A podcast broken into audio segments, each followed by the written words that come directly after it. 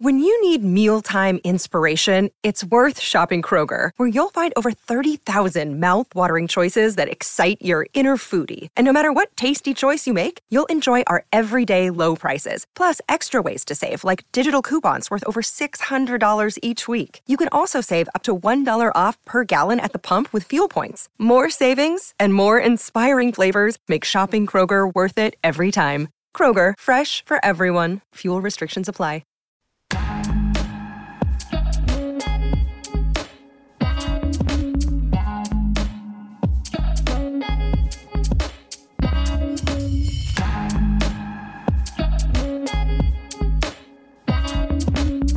Welcome. Welcome to Fearless with Jason Whitlock. I am Jason Whitlock, your host. Happy Thursday. The weekend is almost here. Aren't you excited? I am. Uh, I'm also excited because I can guarantee you today's show will be the best show of the week. I can guarantee it. I can feel it in my bones. I, I, I love the topic. I yeah, I love the topic because I, I love where I'm going to take this conversation and where we're going to take this conversation. TJ Moe is back with me in studio as we love to do. Let's give TJ a round of applause. He's here in studio with me. Uh, Royce White is on deck. Steve Kim is on deck as well. Uh, we're going to talk some more about Ja Morant today. And he did an interview yesterday with uh, Jalen Rose uh, that we need to explore and unpack. And I'm glad Royce and Steve Kim uh, are able to circle back with us, particularly Royce, because I, I, think this really plays well for Royce. Let me take care of my best friend and uh, the organization that has given me and the show a purpose in life, Preborn. You guys know I love Preborn, and you guys know what our mission here is at Fearless, and it's to adopt a mindset that understands that life begins in the womb. You guys have watched me on this show, learn from the contributors that we have on the show. And Royce White was the first person that ever said to me that I heard that, like, if you don't understand that life begins at the womb, in, inside the womb, it pollutes the rest of your mindset and outlook on life. And, and when Roy said that the first time, I really didn't get it. And then I met Dan Steiner and the people at Preborn and had conversations with them. And, and it's not, I was always pro life, but once you get deep off into it and start understanding it, then what Roy said made sense to me, complete and total sense. And, and I started going like, yeah, how can the people that think life begins after birth be more knowledgeable and wise about life than the people who understand life begins inside the womb because so much that goes on inside the womb impacts the person that comes out of the womb. And so, as part of our mission here at Fearless, and I'm thrilled and excited that so many of you have joined me on this journey and have supported preborn. But this is the, the beginning, the, the alpha of the fearless mindset. Understanding life has to be protected inside the womb and that life begins inside the womb. No one does that better than preborn. Preborn provides pregnant women with ultrasounds that introduce them to their child in the womb, their heartbeat, their image. Once a woman sees that baby in the womb, she's far more likely to choose life if she's contemplating abortion. Preborn has saved nearly 250,000 babies in the existence of preborn.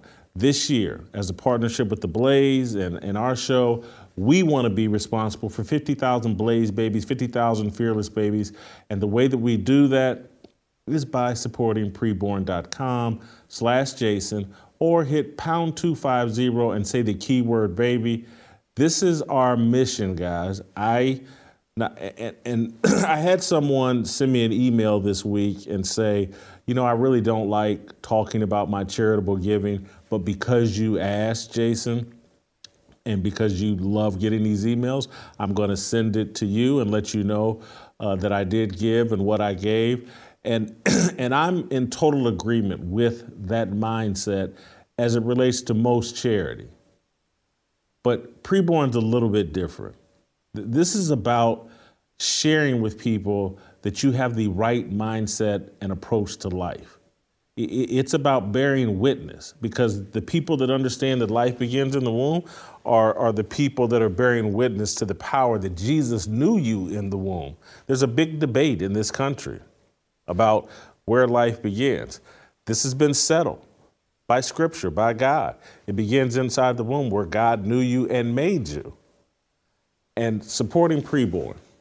That's our way of letting people know that we have the right mindset. And it, it's not even about letting people know, it's about letting ourselves know and, that, and letting that mindset take control of all of our thoughts and making us a better person and a better representation of the power of Jesus Christ. So I need you guys to go to preborn.com slash Jason because I'm sorry, I do want credit uh, for your support of preborn. And I want you to send me your emails telling me about your gift to preborn and, and how it made you feel and, and why you did it. Love getting those emails. That will always get a response to me. If you sent me an email about your gift to preborn and you have not heard back from me, send it again. I just accidentally overlooked it but I make it a point. If preborn's in that subject line, I'm going to respond. If you want to trick me into reading your email, put preborn in the subject line. It'll guarantee I'm going to click. That's fearlessblazeshow at gmail.com.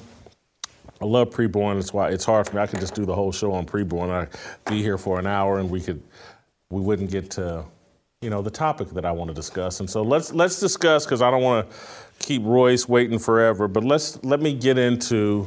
Uh, it's it is going to take a little bit of time just to unpack this and get you guys up to speed. But Ja Morant, the NBA player that uh, was flashing a gun inside a Denver strip club, uh, last night he did an interview uh, with ESPN. Adam Silver and the NBA announced their eight-game suspension. Ja Morant, I think, has already set out six games somewhat voluntarily. Those will count towards the eight game suspension. Adam Silver issued a statement, basically, you know, talking about how irresponsible and reckless behavior was. And then I saw on NBA Countdown on the NBA pregame show with uh, Stephen A. Smith and Jalen Rose and Mike Wilbon and Mike Greenberg. I think Adrian Wojnarowski was on there last night as well. But I saw an excerpt from the interview, and that's when it hit me like, this this don't feel right. This doesn't. This is starting to feel like a movie to me. How quickly this thing is wrapping up, and then we got this little happy ending. And Ja went to counseling, and now he's coming back to the NBA. And you know, this all just ha- boom, boom, boom, boom, boom, boom, boom. But just for context, uh, I want to play. I think the entire four-minute interview that uh, Ja Morant gave Jalen Rose. So let's start there and take a listen to. I think they didn't end up playing this full four minutes of the interview until Scott Van Pelt's show later on ESPN. Let's watch this, and then I'm gonna give you a little bit more context. You met with Adam Silver today, and he suspended you for eight games. What was that meeting like? Um, it was good. Um, pretty much, you know, an open discussion. Obviously, you know, he said things, you know, I need to, you know, be better at, but, you know, more of just, you know, showing his support towards me. And I accepted that. And, you know, I also, you know, sent my apologies, you know, to everybody, you know, the league, you know, myself, my teammates, my family for, you know, putting that negativity toward all of us with a, you know, bad decision. Tough loss at Denver. You at the spot, shirt off. What were you thinking and feeling at that moment when you decided to go live? Pretty much just trying to be free, use that as an escape, which I shouldn't have. Um, and I feel like that's the reason, you know, I made many, you know, bad decisions, you know, in my past, um, which doesn't describe Ja as a person. You know, I'm a totally different person, you know, than what's been shown, you know, in the media. For you at that moment, what were you thinking and whose gun were you holding? I was felt like you know I was releasing stress and I felt like it was healthy for me, and which it wasn't, and that caused me to do some things that you know I shouldn't have. You know, the gun wasn't mine.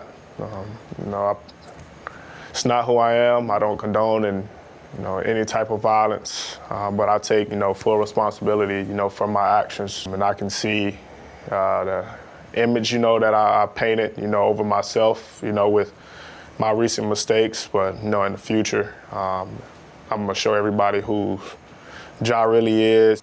There was the incident allegedly after the Pacers game and somebody was allegedly pointing a red dot at some of their personnel. Can you shed light on what happened after that game? Majority of the things, you know, that's happened in the past, obviously, you know, I kind of put myself into um, by even being there. You know, the NBA investigated, you know, everything thoroughly and, you know, found no evidence of uh, anything. And another incident that allegedly happened at the mall with your mom. What can you say about what happened with that situation? You know, I got a call. Um, I went to, you know, make sure my mom was safe. You know, that's my lifeline. You know, that's who birthed me. So um, I went to make sure she was safe. You know, once I realized that, you know, I left the scene. And then there's a situation that potentially happened with your sister surrounding a volleyball game. Can you shed some light into what took place in that scenario? That's my baby sister. You know, I received a call and, you know, was checking on her safety. Um, another situation where, you know, once I found out she was safe, you know, I left the scene. Obviously, I realized Josh showed up. And, you know, that's all everybody, you know, really needed to, you know, paint whatever, you know, picture they want. And um, I realize now that's a problem. And you know, I put myself in you know those situations. What were you doing these last ten days, and what did it teach you about yourself? Just learning, you know, I can open up. I can express my feelings, and that it's you know okay to be able to express your feelings. So you know, I was constantly you know talking to therapists. I've been doing you know Reiki treatment. Um, I've been doing anxiety breathing. You know, different stuff to you know, help me manage that and release, you know, all that stuff from my body. What has it been like for you to see people criticize your inner circle? What have you learned about how you should move with your team going forward? I feel like in the past we didn't we didn't know what was at stake. Mm. And now, you know, finally, me having that time um, to, you know, realize everything, have that time alone, I realize that now. I realize, you know, what I have to lose.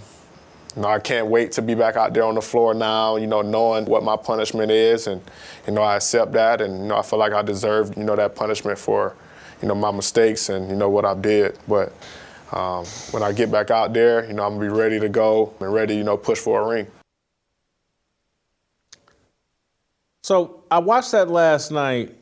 And, and, and I just, my mind just started going places as it tends to do. And I thought of the movie Hustle and Flow. Hustle and Flow is a movie about Memphis, a pimp turned rapper uh, who who at the end of the movie he's in jail doing 11 months, but the radio starting to play his rap song and and again it's about Memphis where Ja plays and the songs from from that movie. Uh, it's it's hard out here for a pimp. I think, is one of the songs. Whoop that trick that we talked about earlier, part of the part of the uh, movie, and and I'm just like, we're the NBA is doing its version of Hustle and Logo. This is a remake of or the sequel to Hustle and Flow. This all feels very inorganic to me, very controlled and manipulated. It feels very Hollywood.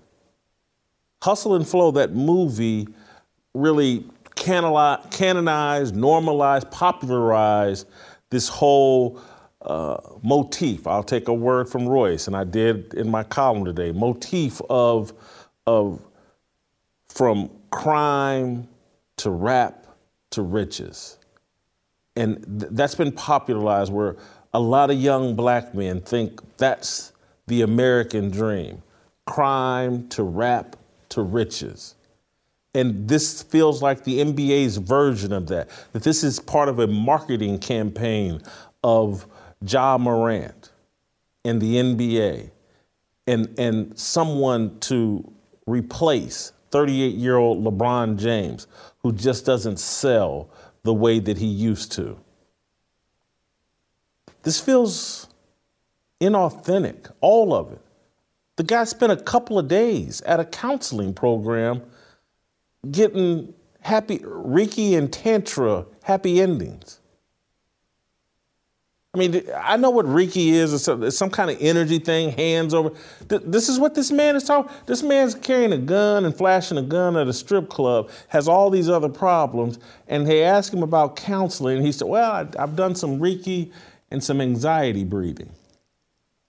And, you know, I did this again. It was announced on Monday that he was into counseling and it's Wednesday, and he's out of counseling and headed back to the NBA. This just doesn't feel real. This feels cinematic. This feels like hustle and logo. I, I, I want to stop there because I want to invite Royce into the conversation and TJ Moe and just get you all's reaction, Royce, starting with you, uh, to the interview last night on ESPN with Ja Morant what what did you think? Well, well let me start with this. uh, I want to give the the the backdrop of of of today. And and I'll read a quote again, and I know I've read it before, but I'm going to start here just to get us going. We'll know our disinformation program is complete when everything the American public believes is false. It's William Casey, director of the CIA, former director of the CIA, on the record and I only bring that up to say there's a reason why the NBA has remained the focus of the American public and of the mainstream media industrial complex. It's not by accident that this story is happening. It's not by accident that any of these stories take place the way they do. And what we, the American people, fail to realize is these people are master marketers. The ability to use a mental health narrative in a situation when it's advantageous but not really service the human condition was laid 10 years ago when I was in the NBA and myself and Adam and David Stern have the, had these conversations, and I said that mental health would be used this way. And Adrian Wojnarowski said, "Oh, this young man is lost and confused," and here we are. I'm not Negrodamus, but I'm just saying. Um, I love Jalen Rose. I hope that's not a tangent. I love Jalen Rose. I really do. Uh, I know him personally. I think he's a good guy. But that interview was absolutely disgusting. It was disgusting in every way, and here's why. Um, we're looking at a young man who is at the center of a CIA disinformation program that's been run on the wider spread culture of black America for 60 odd some years. And when I hear him talk, I feel for him personally, deeply, as, a, as an athlete, as a young man who came up through that charnel house, who was conditioned in a similar way. I feel for him. I really, really do. And I'm, I'm going to continue to pray for him. But we're looking at the result of young black men who are bankrupt spiritually, philosophically, intellectually. That's what I'm looking at. And what I'm looking at is a young man who's been put at the center of millions of eyeballs and forced to make decisions under that microscope with that philosophical, spiritual, and intellectual bankruptcy. And all he's doing in the interview is trying to get himself to the next, the next iteration of the scam. And Jalen knows better. And if Jalen's out there somewhere and he sees this, you know better. I don't know why you would allow ESPN to march you out there, to fly you out there to wherever this young man is, and and conduct this sort of uh, fluff, uh, damage control, PR uh, scam interview. But it's it's just not genuine. And Jalen, for the most part, I think is a genuine dude, one of the more genuine guys in media. But that wasn't genuine because the real conversation we should be having right now around Ja Morant is number one, the boy does need a gun. And I thought about this after our last conversation and I was able to reflect a little. The boy needs a gun.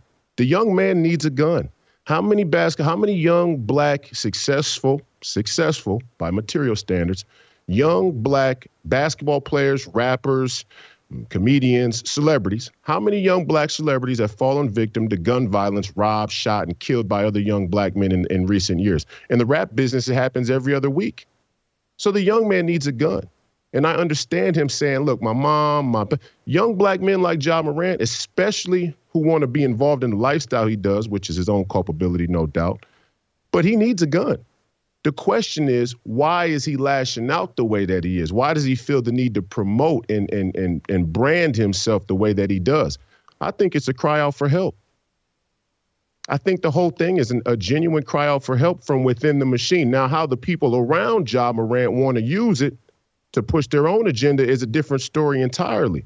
But I see a young man that is like many young black men in this country that cry out for help, but they don't have the spiritual, philosophical or intellectual uh, uh, building blocks to actually communicate what they're trying to communicate. And that's what Ja Morant really said in that interview. When you read between the lines and you understand the talk about anxiety or or a young man saying, look, I'm having all these stresses. I want to, I want to, I learned it's okay to communicate. He learned from some Judeo-Buddhist vegan cokehead shaman that communication is is is vulnerability but they didn't go to God. They don't they don't go to solve the root fundamental problems. And this is the argument that David Stern and I had, Jason. I said this is the human condition, despair, angst. These are emergent qualities of the human condition. They cannot be solved with Judeo-Buddhism. Because what Buddhism tries to do is say that once you put your life in order with your actions, then everything will be okay. But that's not true. When you get deep enough, beyond everything you do in a day, what you eat, how you work out, your meditative. Once you get through all of that, you still have to deal with despair. There's still a despair to human existence. And that's what they won't give him because they want him to stay focused on the worldly and radical materialism. That's the whole scam being run here, and it's much, much deeper than Ja Morant, much deeper. Royce, you said something very important in terms of he doesn't know how to communicate his frustration because as a super talented basketball player, he's he's never been focused or no one has ever made him focus on his intellectual development. And so they put him on a platform and ask him to be a spokesman for this, be a role. He doesn't know how, he doesn't know how to communicate, so he's frustrated and and I, I I do think you're right. I see it with a lot. Of, I see it with LeBron James. He still can barely communicate, and and you know the media pretends and acts like he's some well-spoken, thoughtful. No, he's not, and he knows it. And and and many of them aren't, and, and I feel sorry for him. But you're right because the other point. I just want to finish your point. Is you're right as an American citizen, and as someone, if you go look at the data and the stats across the country, but in Memphis in particular, his life is in jeopardy. And it's Absolutely. not the police, it, it, it's his peers. And what someone needs, not only do they need to teach this guy how to articulate and be thoughtful and well spoken, but someone needs to tell him, teach him about gun responsibility and how to be a responsible gun owner. Because there are a lot of 23 year olds who have been raised to deal with and handle a gun responsibly and would never think, you know, I'm going into this strip club and I'm gonna pull out a gun while I do a live stream. They, they just know like that's that's what idiots do. That's what people that want to go to jail do. That's what people do that want to get shot. Absolutely. because anybody a responsible gun owner is like, no, when I pull this thing out, that means there's some real jeopardy and I'm prepared to pull this but, trigger. But but but Jason, let me it, let, it, let, let, let, let, let, let, me t- let me talk about the psychology of the whole deal. And let's use basketball as an example. You know, I coach some young high school kids, or I help coach at, at my uh, former high school, my alma mater, and then my son's team is coming up. And when you talk about uh, a behavior and what behavior can signal, what you can infer from behavior, uh, it, it's not nothing. It's not that psychology doesn't give us great indicators. And I'll give you a perfect example. If I'm a young kid and I have this overly emotional response in a game, maybe I'm an angry child. Maybe I have, you know, trauma that I'm dealing with, but maybe I just want out of the game. And that's what I tell my young players all the time. When I see you throwing a tantrum, when I see you respond and get a technical and it, it, has no real gravity or doesn't make any sense, I start to think to myself, maybe you just want it out of the game. Maybe the pressure's too much for you. And there's a lot of young players that are hyper talented, hyper skilled, that have all the world in front of them from our lens, but they are dealing with things that are really just too much for them and they want out. That's what we have seen become the norm for young black men across this country. We are dealing with a lot of different things. We are dealing with uh, mostly Democrat policies that are hidden from our intellectual landscape and purview that in, come down to bear on us economically, socially, and otherwise. And we don't really quite understand it. So we feel this sense of, of, of, of, being lost and we don't, we can't quite identify it. So we can't get our bearings and, and that'll cause resentment frustration and anger and anger turns to violence. But what you're saying is when you are a young man living in a town that is full of crime, full of this black on black violence, when you go to a strip club and you leave the entire club filled with money You want out. You're putting yourself in the line of fire. I mean, it's like walking up to the edge and you see the cliff and you and you know we all know that sensation. Part of you says to jump. That's the temptation of the devil. Well, you're on a self-destructive path anyway. You're in a self-destructive environment. You might as well expedite it. You might as well hasten it. And and that's what Ja Morant is doing. And I feel bad for him because the the other truth that that the Jalen Roses won't come out and say in the interview is that the entire anti-Jewish elite establishment has built a business on him being self-destructive, and we all know it. Everybody's scared to say it. They don't want to say. Jalen don't want to say it. My boy, uh, you know, Kendrick Perkins, he's sellout. He don't want to say it. None of them want to say it. We've built a business, a very lucrative business, both financially and as a distraction from the war in Ukraine, on young black men being self-destructive. And we all like to sit back and watch. That was the world star phenomenon. A world star, world star. We all like to see young black men self-destruct. And we built a very sophisticated system on top of that. And as and, and with that being said, a lot of young black men have right to be angry, but they don't know who they should be angry with. They end up being angry with each other, and I feel bad for us. TJ, I want you to jump in here, but I, I want to buttress one more point that Royce just said in terms away. he's holding up these democratic policies, and it, and it made me think about and put put Royce back on screen because I do want his brief reaction, either facially, to, but I do want TJ to jump in here. When you can't read and you're reliant on what you're told, that's how you become a puppet. That, that's why I sound crazy to, and Roy sounds crazy to some black people and to some black athletes. It's, you can't read. I don't have to rely on what somebody told me. I don't have to go to Twitter and go, oh, that's what this popular person on Twitter said.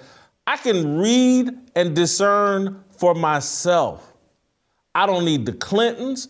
I don't need Obama. I don't need Biden. I don't need Donald Trump to tell me anything because I can read and discern for myself. And I look at a lot of these young athletes, and I look at LeBron always on page one of every book that he ever pretends to read, and I, he's helpless. And so all he can do is what he's told to do. And they're puppets. And then all the people on Twitter love the puppets.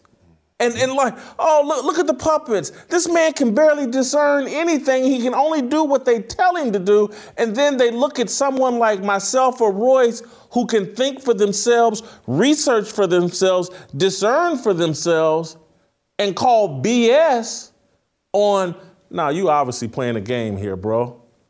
Y'all done put a movie together, Hustle and Flow, to, to, to, to preach to black kids yeah, your path to the American dream is crime rap to riches. And, and because I've done my own homework and said, now nah, the data says there's a 90% chance I'm gonna end up dead or in jail if I follow that path. They can hang out, they can put Lil Wayne or whoever, Jay Z out here as a little carrot and say, look, you could be there, you could be. They ain't gonna put the Young Dolphs and the 90,000 other bodies that are in mm. jail, dead, somewhere buried. Like, that's the real outcome. I've done the research. That's why I reject it. So, TJ, if uh, your, your thoughts to Ja's reaction or his interview?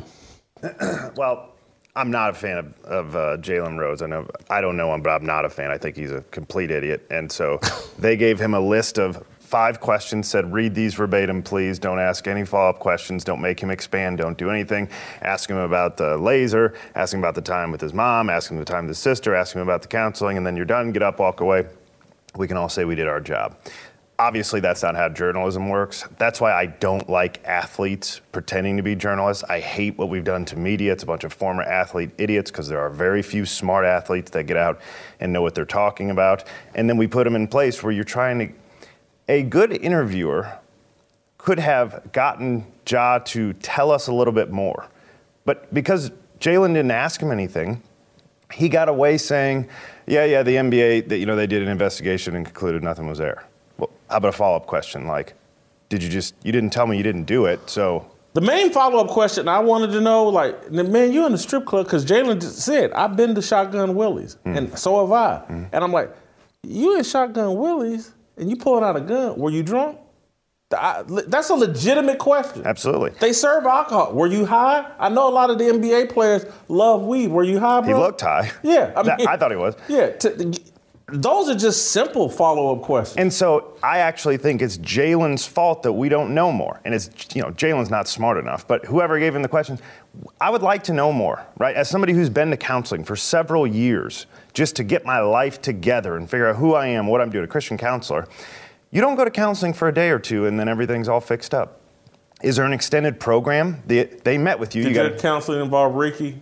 No, no sure did not. did not. But it's like we, we, we act. Here's where I agree with Royce a lot. And as somebody who broke the rules at Missouri having a gun, I had a gun when I was at Mizzou.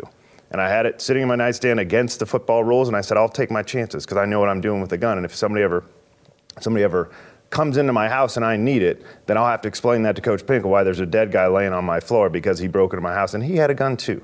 And so I rolled the dice on that. I think I went, look, I followed the law. I was 21 years old. That's what you had to have to have your concealed carry at Mizzou. But I had it when I was on the football team, and a bunch of other guys did too. And they, they, we try to act like, oh, this is a gun culture, and along with that, because we only hold mostly athletes to the standard. That's a gun culture. What are you doing with the gun? Why was there a gun in your front seat? Why wouldn't there be a gun in your front seat? Probably shouldn't just be yeah. sitting there, but it should be on yeah. you, and you should have taken a concealed carry class to get it, and you should go practice with that gun. So if there's ever a moment that arises, you can properly protect yourself because you're equipped to do this, not only with your mind, because you know the law, but also because you put yourself in position having practice. I, I don't like what we've done to athletes there. The gun actually, bother, the only reason I'm upset about the gun is because of how he did it and why he was doing it. He was trying to flash it as though he's a gangbanger, right? I wanted that gun on his hip. One probably shouldn't be at the strip club, right? But just in general, if you're walking around and I see you with the gun on your on your hip, I am thinking to myself, everybody around you is now safer. Because if you're hiding it and you're not trying to show it to everyone, that means you know what you're doing with that gun. The second you pull out, that means you're probably the guy who's instigating whatever's about to happen next. Go ahead, Royce. I know you're itching to get jumped back in. Well, I mean, to to to piggyback off of of TJ's point, they're doing exactly the they have done to Jalen exactly what they are doing to Ja Morant and many others. And and it's the same thing. Look, we we would like to believe that Jalen is some symbol of um, intellectual, spiritual, and and and philosophical maturity because he's much older. He's been in the league before, and he's been put in this this position to commentate on sports. And and and ESPN, they see this is the this is one of those sneaky moves you gotta you gotta pay attention to. ESPN would like to blend sports and politics and culture only when it's advantageous to them. Only when they have to answer a public outcry or some something in the headlines or when they're pushing LGBTQ woke politics. They don't want to address their, their role. Eh, I mean, let's think about it. I mean, this may be a tangent, but Jason, you tell me what you think. Let's think about an NBA business trying to come down on Ja Morant's decision making around alcohol when their entire in stadium business model is based around selling alcohol to NBA fans who are jerk offs. I mean, let's get right down to it. The NBA business, pro sports, is is built on debauchery.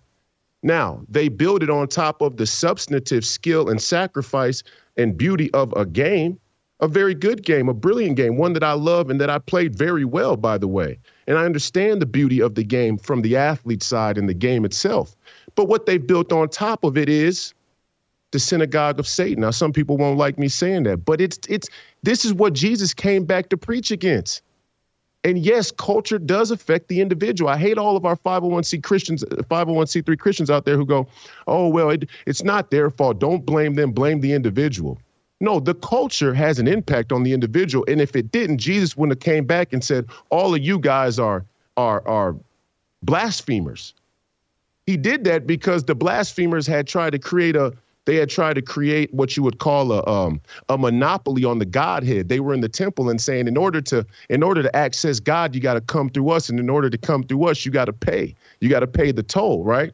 And Jesus said, No, no, no, no, no. You guys are running a scam here.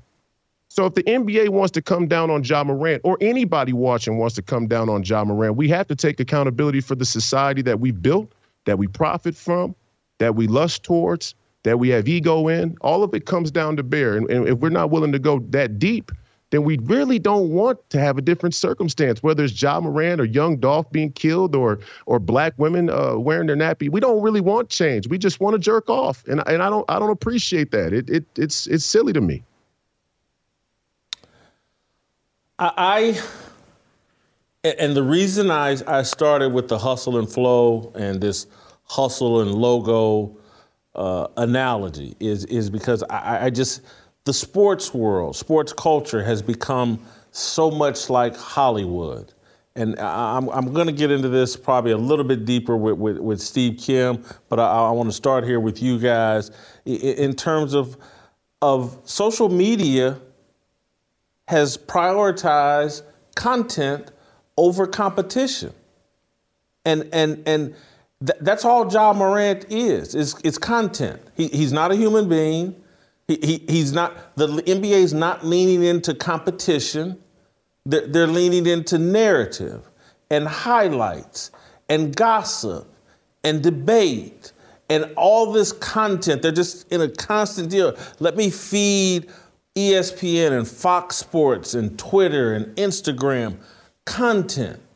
And, and sports used to be about the highest level of competition. That's what they sold.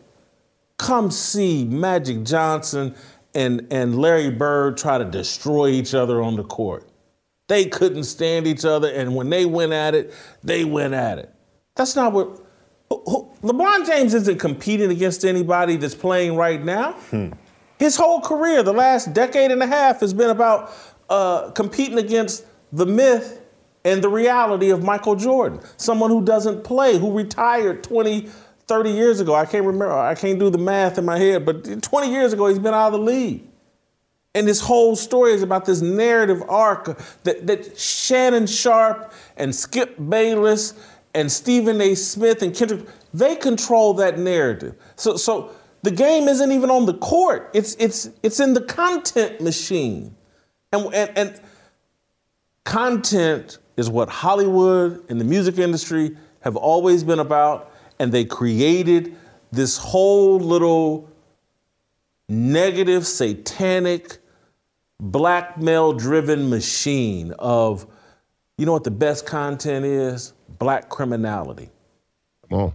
And Preach. we're gonna put it in music, we're gonna put it in TV shows, we're gonna put it in movies, and now we're gonna make it front and center in our sports leagues. And that's what I see with Ja Morant. Because again, Jalen Rose is out here interviewing. Jalen Rose was the, and Jalen Rose had bragged about it, admitted it. I was just the same kind of idiot as Ja Morant when I was in the league. And look at me now. ESPN has put me front and center as if somehow my career and my path is the one that everybody should model themselves on. Jalen Rose on TV at bragging like, I was involved in assassination attempts. This man said this on TV, like he was on the balcony with with MLK. Yeah. And, and, and uh, he's bragging about it's all narrative, it's all content, it's not about competition. And, and the content, again, is built on a construct that makes us look like freaking idiots with no emotional control. And Jalen is participating in it and he's the blackest man on TV. And Stephen A. Smith is participating in it, and he's the blackest man on TV. They the righteous brothers. This is, it's you know I could have went with the, this is bamboozled on a on a. If you ever saw that movie on, on just a, it's a real they've taken it to the sports world, taken it to real life. L- let's Stephen A. Smith and Jalen Rose had their reaction to the to the interview. I want to play that just to give the audience a bit more context of, you know, I called Jay in my column. I called if you've seen Hustle and Flow, I called Jalen Black Skinny. Uh, that was a character from the movie Hustle and Flow. He was the rapper that made it, that came back to Memphis. But anyway, uh, let's watch Stephen A. Smith and Jalen Rose. And the, the main thing I got from him is humility. He's a young person, 23 years of age. And this is the best thing that could have happened to him at this point of his life. All of us have been put in positions to where we need to seek help, but may not do it. He actually did it. and I could tell that he's going to be a better man because of it. And it's going to be a residual effect for the rest of his life. Yeah. So Stephen, this man is spectacular. Let's stop there. He's Hold on. Let's stop. Stop. NBA. stop. I don't He's need a- to hear. I don't need to hear Stephen A. Smith. I don't. I don't need to hear it. This man, this man just said, you know, this is the best thing that happened to him, and based off that interview, he can tell oh, this is his whole life has changed around, and he's going to be a success now. What is Jalen doing? Oh, he's shilling. He's shilling for the security state. You know, he's chilling for the CIA. He doesn't even know it. He's the useful idiot. And and I don't say that to be degrading. I I, I really don't. Because like I said, I I, I do know J- Jalen and I and I like Jalen. I think he's trying to he's trying to do what, but but you know you can't do deals with the devil. And and to go back to your last point, um, and and I think it's a very important point to drive home. Capitalism is an economic system based on competition. And competition, when genuine and fair, is one of the greatest mechanisms in society. And and we're not talking about crony capitalism. I think a lot of people get the two confused. There's capitalism and then there's crony capitalism. Uh, but but on the flip side of capitalism, in the anti-capitalist movement, in the Marxist, neoliberal, globalist, anti-God, anti-human movement, you have communism. And what communism would like to do, which most of these guys wouldn't even understand or, or have any reference to, what communism would like to do is socialize sin. The so they, they think that you want to socialize resources. They think that communism aims to to socialize the distribution of wealth and resources. No, they want to they want to socialize sin. Karl Marx, anti-Jew, Communist Manifesto, the so secular, the socialization of sin. This is the emergence of social media on the back of the upward trajectory of content as the best currency of our time. It's not money, it's attention. The smart man knows that what you can get people to pay attention to makes you powerful, not how much money and and and and you know energy or, or resource you can extract from them. And that's what and and these are the these people are communists. Jalen Rose and Kendrick Perkins, they're working for communists. They don't even realize it. I mean, it's crazy when you know it and you see it and you watch it. It's hard to even to even stomach it. Really, I mean, it makes me want to reach out to them. But they, like you said, they think people like us are crazy. But it's right there for. It's like a three-click process. It takes you no time to three-click to figure out the new headline of what's going on between Kanye and Kim, or what Brittany Renner just said about what some guy she was sleeping with back in the day, or whatever. Whoever it is, takes three clicks. You, you're great at that. You can't look up the Communist Manifesto. You don't know who your masters are, and therefore you're a slave. If you don't know who your masters are, you're a slave.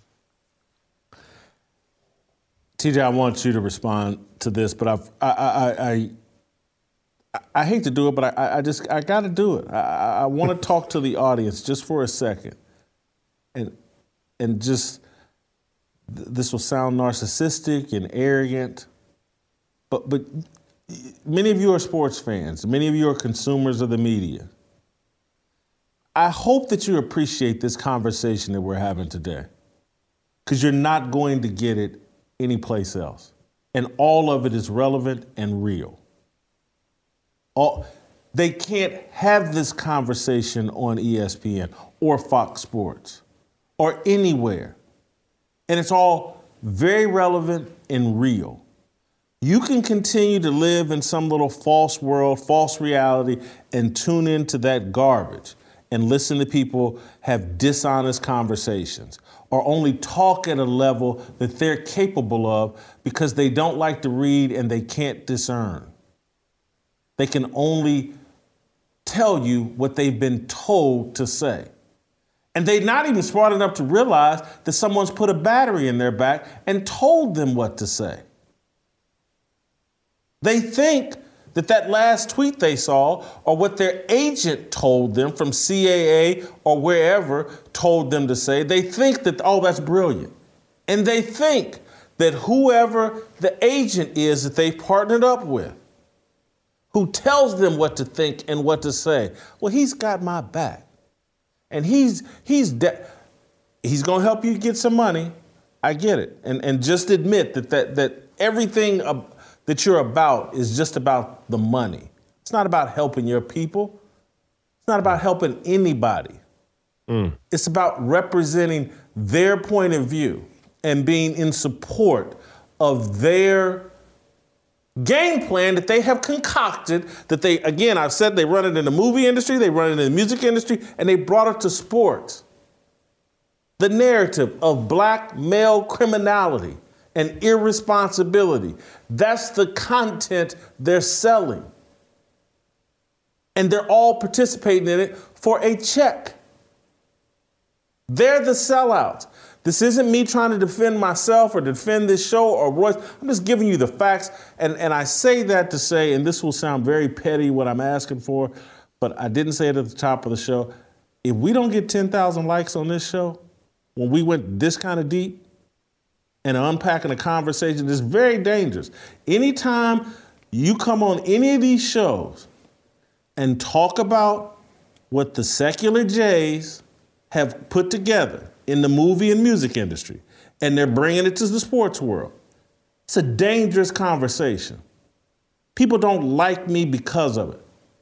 People will call me all kinds of names because of it. There's nothing anti Semitic about me. I don't like people that don't like God. Period. If you like God, if you living by that word, I got no problem with you.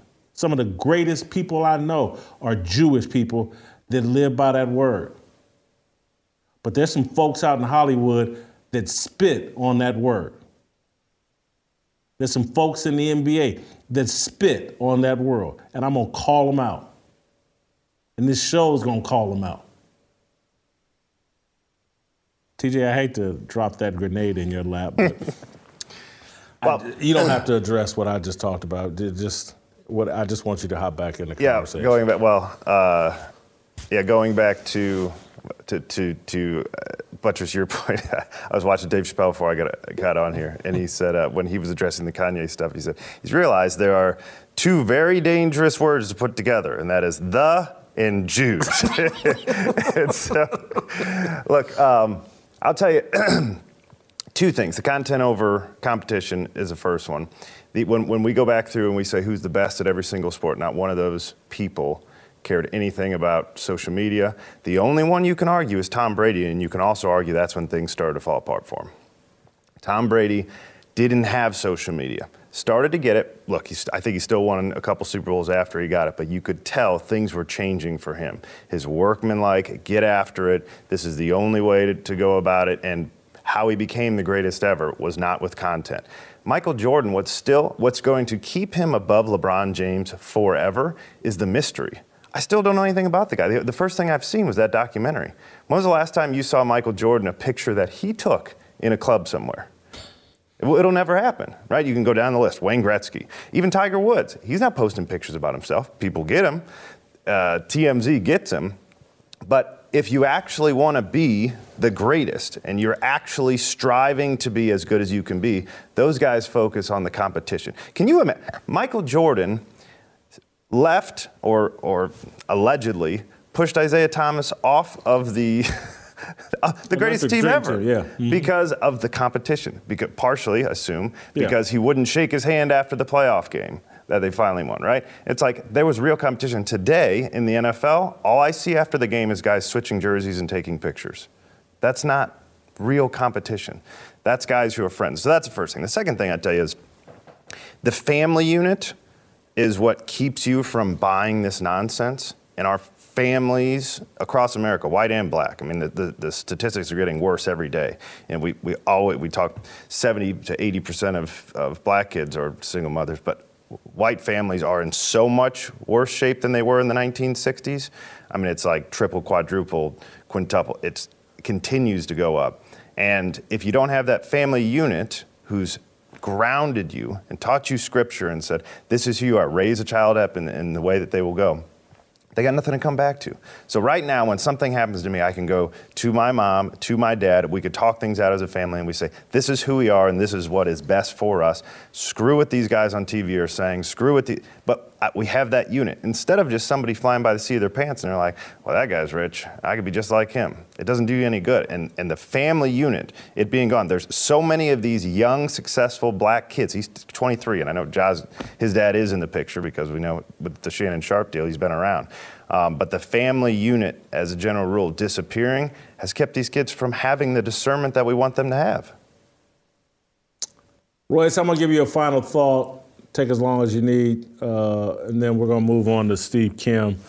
Uh, I'm, I'm, well, I'm still fired up. Uh, go ahead. Well, well, well, well, I appreciate you saying that because we, we do all take a certain risk in talking about these most sensitive topics, but they they're necessary and relevant, and, and some of them are complex, but some of them aren't really that complex. And and again, uh, you know, I've been on the show before, and I said I'm a Jew, and why why do I say this? Do I practice Judaism? No, but Christianity was the evolution of Judaism. Jesus Christ is the most spiritual, uh, the the the perfected spiritual figure across time in the Hebrew Bible, and its ability to survive, and the Christian identity being what it is today is a validation of that. Um, so it's it's not an attack on Jews, and let me be even more specific uh, the anti-Jews that I'm speaking about in the NBA or the music business or Hollywood or big tech or Wall Street or a number of other uh, very influent, influential industries, it's not on them. It's not on them. They're they're middlemaning the they're middlemaning the spiritual bankruptcy that we all harbor. It's not on them. It, it's on us. It's us. It's the black community. We've allowed ourselves to be that slave. We've allowed ourselves to be that sheep. We've allowed ourselves to be used that way. It's not all on them. We can't throw it all in their lap. And, and, and even more importantly, it's more on us because at every turn, there have been the Kendrick Perkins types who say, oh, it's easier to make change from within the machine. And that's the justification they told me. They said, oh, yeah, young man, you're right about mental health. You're right about the whole thing, the whole corporate community, the whole radical material landscape, and you're right about what it does to the human mind and a young man's anxiety. You're right about all that. But you can't do nothing if you're not in the machine, if you won't play by the rules. And the scam is that once you're in the machine, and you know this, Jason, from being at Fox, they don't have any plans on letting you make any change. That's all the way to keep you on the take, keep you on the come, keep you churning out money. And that's why they'll come down from on high to protect Ja Morant and move him forward as long as they can make some money off of them. I mean, it's really a it's really a radical materialist slave type mentality. And what I say is the main three businesses of the crown and, and this entire globalist agenda. And it's the crown too. What I say, the three main businesses are slavery, piracy, and drugs. And in the Ja Morant story, we see all three. So when I take you from the global down to the local, don't go, oh, it ain't that deep. No, it is that deep. You're not that deep, probably. But the shit that they're doing is definitely that deep. It runs deep. Intergenerational spiritual warfare. It runs deep. This is the sacrificing of children. It's not. It's not casual. This is why preborn is important. This is deep. Spiritual warfare. It, it is that deep. It's not simple. And these stories. Look, is sports the most important thing in the world? No, God is. But there's a reason why they put sports front and center. And and the drive towards content, the drive towards uh, radical materialism, propping it up on social media that you can't put down, the addiction of it it's all tied in together. We got to fight these people at all costs. Thank you, Royce. Great job as always. Uh, listen, this segment, beyond the likes, beyond giving me the five star review on Apple, it, it, it's it's why you got to come join us here in Nashville on April 15th, April 14th and 15th, really. Uh, we're, we're trying to raise up some real men that want to get in this fight in a real way, that want to leave that little fake bubble world that they've built and constructed and, and want to deal with the reality of what we're dealing with. We're in a battle of good versus evil. There is a move against Christianity and Christ. It's not a move against me. It, it, it, has nothing that that's I, I, used to say this all the time when like when Trump was in office. Trump keeps putting himself on the cross, and and he, he's got to humble himself, and and all of us have to humble ourselves. The, the, any anybody that's under attack, that that stands on anything biblical, they're not out to get you. They're out to get God, up out of the way. And so we're trying to gather up some men here in Nashville that want to be, want to bear witness and want to live in reality and want to do the things necessary to take this culture back from this satanic grip that it's underneath. You got drag queens coming to talk to kids in schools, promoting transgenderism and the mutilation of young kids and keeping secrets from parents. We just can't sit on the sidelines and think it's just going to go away. And that's why I want you here in Nashville with us on April 14th and 15th. I need you to go to fearlessarmyrollcall.com. Still tickets available. We want you here with us. Steve Kim, we're going to talk some more about this, unpack a bit more of the sports angle of this next.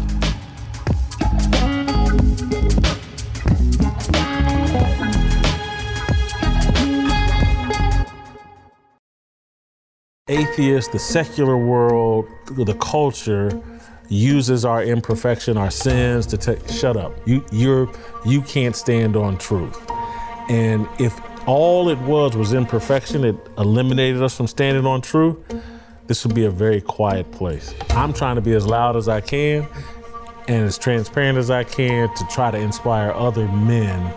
We know you're imperfect. You know you're imperfect. God's grace and mercy, mercy gives you the right to stand on his truth and to speak that loudly into the culture. And we, we have to do that. You can look around and say, these guys have taken over everything. They own the CDC, the NIH, they got the president. Is transgender surgery for children? Colleges today are nothing but leftist indoctrination centers working fully against the Bible.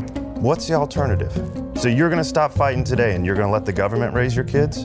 And you're going to turn around and let them chop off your 12 year old daughter's breasts and let them sterilize your son and tell him that he's a girl, and you're going to let them make the Bible hate speech, you're the last line of defense here because nobody else is going to do it, and God's going to walk with you. This is literally worth dying for. Absolutely. I'm telling you. So it's like everybody, that's a nice little metaphor. This is it. If there's a hill to die on, this is it. The Overton window has been moved right in front of our children's bedrooms. And there are all types of people that are trying to climb up in the ladder. And every good father should be on his post so that when they peek their head up over the, the window sill, you kick the ladder back down, let them know you, you move on to the other house because we're not playing that around here. Sometimes just standing up, just saying no, we're not going to do that. Not my marriage, not my kids, not my family, not my community, not my church, not my city. Just declaring that, that's victory enough in prepping his disciples. He tells Peter, he's like, listen, Satan desires to sift you as wheat, but I've prayed for you. We're gonna face some ups and downs in life, and we're not gonna always get it together. But if we stay on the path, if we stay chasing after, running after Jesus, running after his way, He's even praying for us. Now, I, I like it when you pray for me, Jason and TJ. I appreciate that, but to have Jesus pray for me, that makes me feel pretty good. When you make it through this sifting process, go back and strengthen your brothers. So we all have a responsibility as men. Once He's delivered me through this, I have a responsibility to go back and bring some other folk out. You do a roll call to just let people know you're not alone, be confident in your positions and we're going to inspire you. We're going to eat, fellowship, listen to some music. It's going to be the first of many roll calls that we do. So we're looking for soldiers. We're going to put out our best uh, recruiting pitches for soldiers.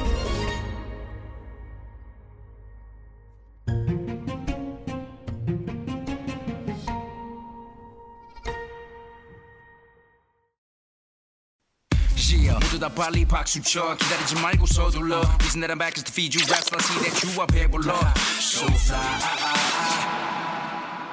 All right, welcome back. Uh, let's roll out to Los Angeles, bring in the Korean Cosell. Steve, did you see my hustle and flow logo, hustle and logo? Did, did you see, did you get to see that? And I'm wondering if, you know, you're quite the movie buff. You know all the black cult classics. Did you see Hustle and Flow? And what did you think of my analogy? Well, the analogy is good, but I, I would have gone with CB4. It's MC Gusto Morant, straight out of Locash, right? that, that's, that's really what it is. Suburban huh. kid that thinks he's NWA, and, and, you know, that's kind of more or less what this is a guy cosplaying. Yeah, you know what? I may have to watch CB4 again.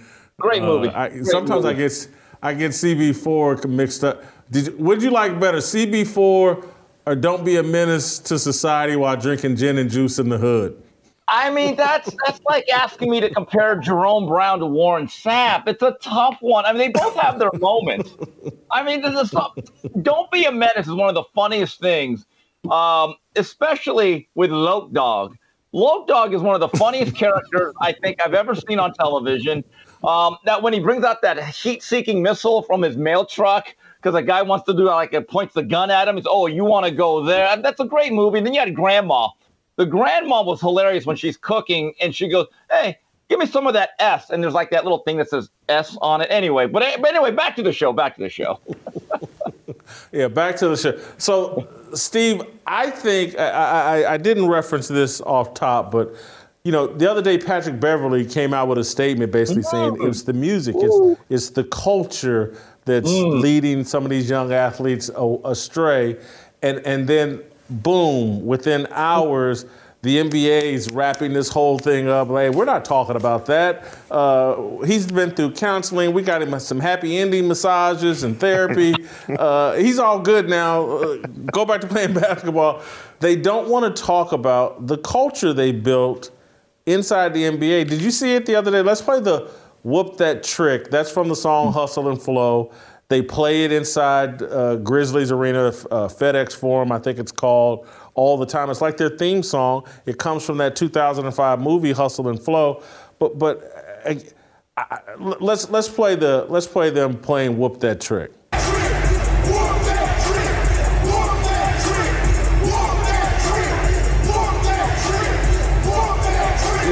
Crowd. Now those are Golden State Warriors players but they're playing in Memphis. The entire crowd's all into this. Whoop That Trick is about beating up a prostitute. Mm. That's what the song's about.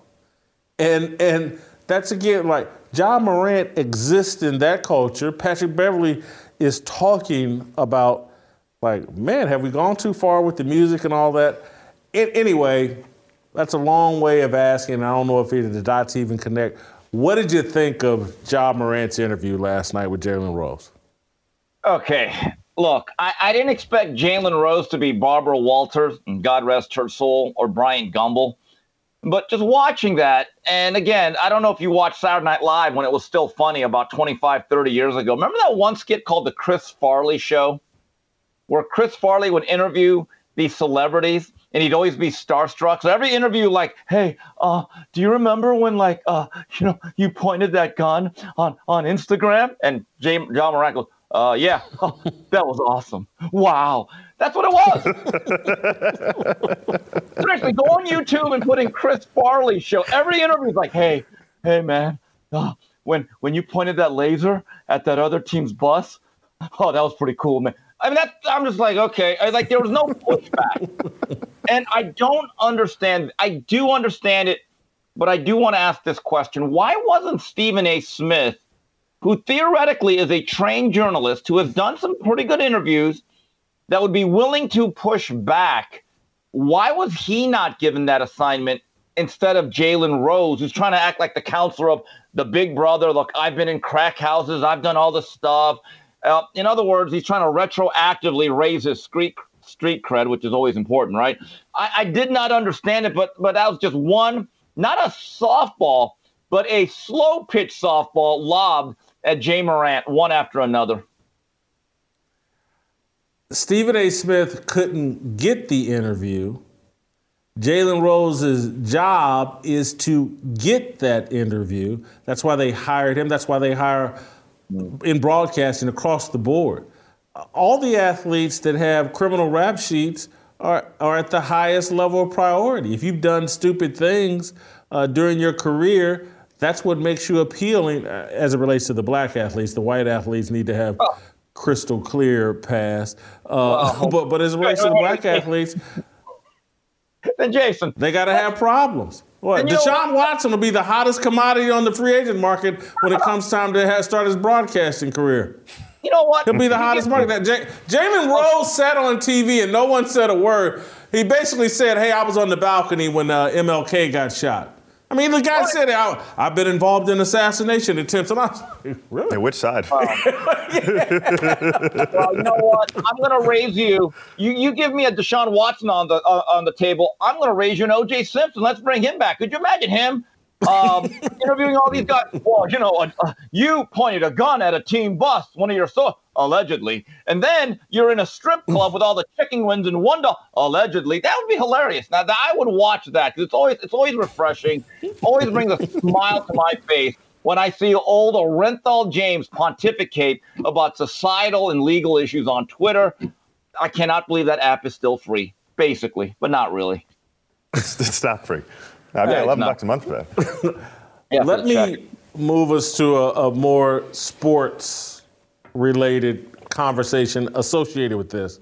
And, and I, I talked about it with, with Royce about the prioritization of content more than competition, and that these sports leagues now are, aren't about the game on the field and the promotion of the competition. It's about what content they can provide and and I was saw an interview with Damian Lillard with JJ Redick where I thought Dame was really mm-hmm. getting at this point from a different angle about how sports have changed. Let's let's watch this clip of Dame Lillard and then I want your reaction. The NBA I play in now is not the NBA that I came into. And I expect it to evolve. Everything is is constantly changing. But like I feel like I play for the love of the game. Like I want to, I want the competition. I want to know what it feels like to win. I want to see my teammates do well. I want to see my teammates get paid. You know, like I enjoy the uh, the bonding part of it. Like we spend more time with each other than anybody. But now it's like that don't count. Regular season don't count. Get a ring. You know what I'm saying? Like who this guy's the MVP. This guy did this. He the first. It's like, bro, what like, what is this stuff? Like, what is this? You know what I'm saying? Like, hmm. I, I, I think he nails it there. That it's like the they turned the game into about the conversation, not about the competition. Th- that that's what's ruining sports. You know, him and Pat Beverley are are having an off coat off. I mean, geez, they're going to get a lot of heat. But I saw that clip a day or two ago, and I retweeted it uh, with the comment, "It's too late. The genie's already out of the bottle." And someone mentioned to me, "Well, he's part of the problem since he." does the load management. But again, I don't know if that's his call, but I really respect the fact he's able to at least be very honest about this. And Lillard's a little bit different. He's actually resisted the opportunities or the having the leverage to say, I need out of Portland, I need to get a ring. He kind of considers himself a Portland trailblazer. And much like a guy that I'm sure you really respect, Reggie Miller. Reggie Miller once said, I, I can't do what these other guys did. I'm a pacer. I'm going to live or die a pacer. If I win a championship here, great. But to cherry pick a ring and to go to a super team, it's something that I would never do. And in my view, I, I really absolutely admire that. And I, I'm glad there's a player in Damian Lillard at his quality, because he is a Hall of Fame player that says, you know what, I, I want to play for more pure reasons. And again, it's not just about the money. I, I think there are guys that actually like love the profession, they love the craft, they love the game of basketball. But I, I'm afraid to say, I think Dame is really in the minority when it comes to his thought process and philosophy. TJ, I can't. Uh, we've talked about so much. have you commented on the competition versus content yeah, just as, as it relates to all time greats, but I agree with him. To, the point I loved most about what he said is most of these guys in the league, they'll never be in contention for MVP. There's just a couple, and one team wins the championship. And so the rest of you, what are you doing? How, how do you not take pride in going out there and playing every single game? You may be the third guy off the bench, you may be the you know a starter, but I, I don't ever remember. It killed me to miss games even when I was 10 years old. I, I just, I never remember thinking, I'll just sit one out, that'll be fine. It's like, that, and, and, that's because the competitor in you doesn't allow you to do it. We've trained the, com, the, the competitive spirit out of these people. You know, we, we had these expectations for Michael Jordan, who may be the most competitive person ever. Tom Brady, Larry Bird, Magic Johnson, they were so competitive, and we have trained it out of them and said it's actually better for you to sit and have this load management, and we'll just make sure that these aren't nationally televised games, and you'll sit during those games, and we've trained them to say, I know you are competitive, but trust us, this is the best for you. I, I think what's happened actually is the competition used to be the reward. Now it's just strictly money is the reward. And so when I go back and think about playing all the way through college, the only reward was game day. Mm-hmm. Everything yeah. else, particularly about football, sucked. That's right. That's right. Basketball, you know, you could get some enjoyment out of practice to some degree, scrimmaging and blah, blah, blah. But the only reward in football was the actual game. Saturdays were awesome. And that was the payoff for That's everything right. you put up with all week. That's right. The and, knowledge that you were better than the guy across from you. Yeah and and you know on some other team and some other but but so now the reward is the money. And it, it, it speaks to how materialistic the society has gotten. And and so once you give them these contracts and again the young people have no concept of money and the money has gotten to such a level that I don't blame it feels like monopoly money. It feels like a guy gets getting paid 10 million a year he feels like I'm set for life. Mm-hmm. And, and, and the guy that's making 450, 450K thinks in a year or two, I'm gonna be making 10 million a year because I'm gonna get my break and blah, blah, blah. And, and so it's, it's the reward now is totally about at the college level, mm-hmm. at the NFL level. And so when it gets to the college level, now high school kids are thinking about, man, I'm just a year or two away from the reward of the money.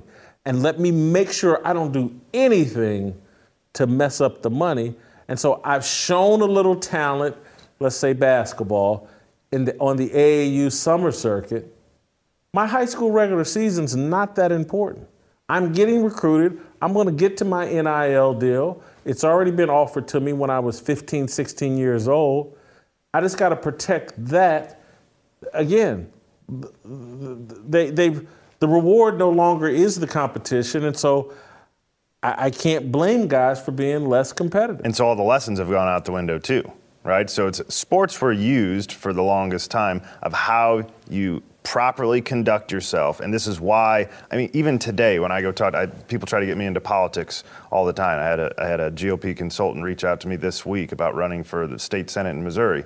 And what they always say is, former athletes, you guys know how to compete, you guys know how to conduct yourself always. And in the, in the workplace, they're always looking for athletes. That's going to stop because athletes have been trained out of everything that employers want to see their guys to do. It, it, I do agree with you. It was, I was Quinn Ewers skipped his senior year. Number one recruit at, at, a school that my, my wife went to that high school. Just decided to sit out because he was getting a big check from Ohio State. By the way, didn't work out at Ohio State. Probably not going to work out at Texas now because the youngest Manning's going there. So you you forewent, if that's a word, your ability to try to go win a state championship at a powerhouse in Texas where the city shuts down. I mean, this is if you've ever been to Texas on a Friday night, you can't go into a gas station because they're at the game, right? And you decided that wasn't for you for what? What money? Maybe you got some money. You're going to have to go at some point, if you don't make it, you're going to be an accountant somewhere. You're going to be a labor worker somewhere. Who knows? And all of the lessons you were supposed to win about taking care of your teammates and being a leader, it all went out the window because somebody said, You'll probably get some money at some point someday by playing this game, so don't you dare do anything that could possibly stop that. Steve, hop back in here. Yeah, I, I, it just reminds me of Michael Jordan in his second year. and It was one of the chapters of The Last Dance. Uh, he misses 63 games after breaking his foot in Golden State, game number three. And he basically said at the end, I'm going to play basketball here. In fact, he actually had a clause put into his contract moving forward called the love of the game clause. He told the Chicago Bulls, look, guys, if I'm healthy enough to play, I'm going to play basketball anytime I can, whether it's a pickup game in Chapel Hill, whether it's a charity basketball game in the summer for Magic Johnson.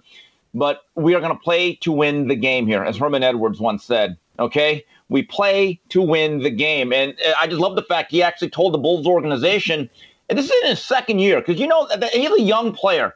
He's got his whole career in life in front of him. He said, no, no, no, no.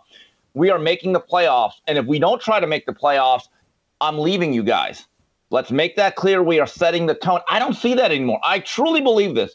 And I know I'm being incredibly cynical and acting like Clint Eastwood's uh, character, that old guy that was really grouchy, right? Whatever his name was. But I really think there are a group of players they care more about how they dress to the game and getting shot on the runway into the locker room than the actual game.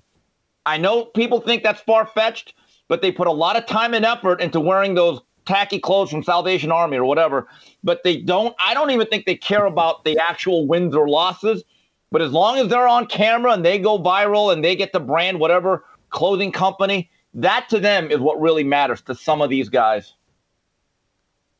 I think you're right. Uh, I don't know if I'm forcing this point, but I've been wanting to make it for a couple of weeks. And, and so I'm going to force it here. It's, a lot of this has to go along with uh, the drug culture that's associated with the NBA and mm. rap music. And, and we've, we've, you know, marijuana's no big deal. It's the greatest thing in the world, blah, blah, blah. And, and, and what we're really looking at in the, with the NBA, it, it, it's more true now than it was in the 1970s when the NBA had this reputation as a cocaine league and the players are all drugged up and the quality of play is no good. That's true now. Maybe the drug isn't cocaine, but trust me, there's players using cocaine. But this weed that they have, because anybody that you guys probably don't know anything about this, but like weed now as opposed to what it was in the 70s and 80s, the chemicals they laced it with, the way they grow it and manufacture it, it's so much more potent and addictive than the old marijuana that, that I, believe we're looking at an NBA that's really the 1970s NBA. Everybody's just high. And, and you know, I, I don't want to, some of the people we've talked about on today's show, I, I know, like, stay high 24 7. Uh, they, they, they, they played their whole time in the career uh, in the, in the NBA high as a hmm. kite. Hmm. Uh, you know, I've, I've been around them. Love to get high. I, I, I don't want to go to. I don't want to call it. I don't want to be snitching or whatever. I can tell you from a fan's perspective, Jalen Rose always looks high. Every time I see him, I'm like, that ain't high. speculation. so, but but but oh. that's I, Steve. I just think it's a it's a story no one wants to talk about. This league is high as a kite, and that's why no yeah. one wants to play. Well, what do, what do you, when you're high, you want to lay around and eat, and and you ain't trying to compete. You know what I hate are, are these managers and these media members who are so afraid to push back because they want access.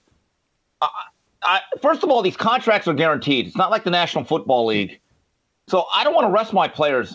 You're, you're scheduled for 82 games. I want you to play at least 80.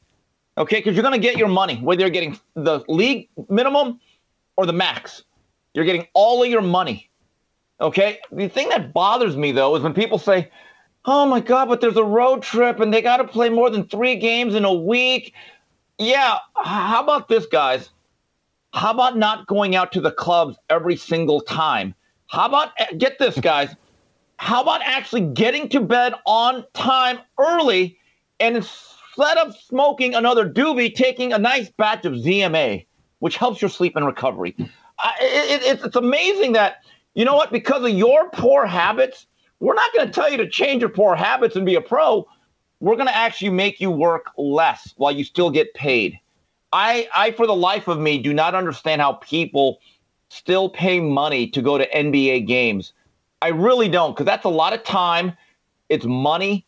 And I'm going to say this again, and I'm being repetitive, but if I was a particular fan of a team and I knew uh, the Golden State Warriors were coming to town, and I don't have uh, that much disposable income, couple of kids and a family that wants to see Steph Curry, and of all of a sudden I get to that arena and Steph Curry's in street clothes, I'd be like, guys, we're never going to another game.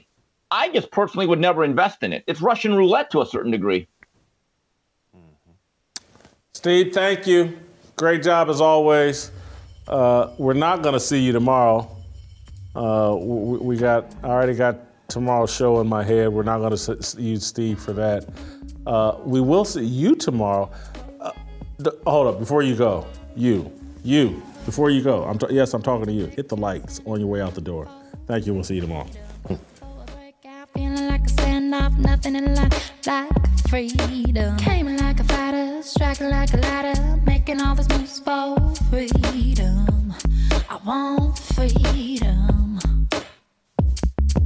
No negotiation, my sister, no relation. We all just wanna have freedom. Sitting on a corner, never been alone. I'm breaking my back for freedom. Bless, we are living, get back. We are receiving, all deceiving. We all wanna be free. We want freedom.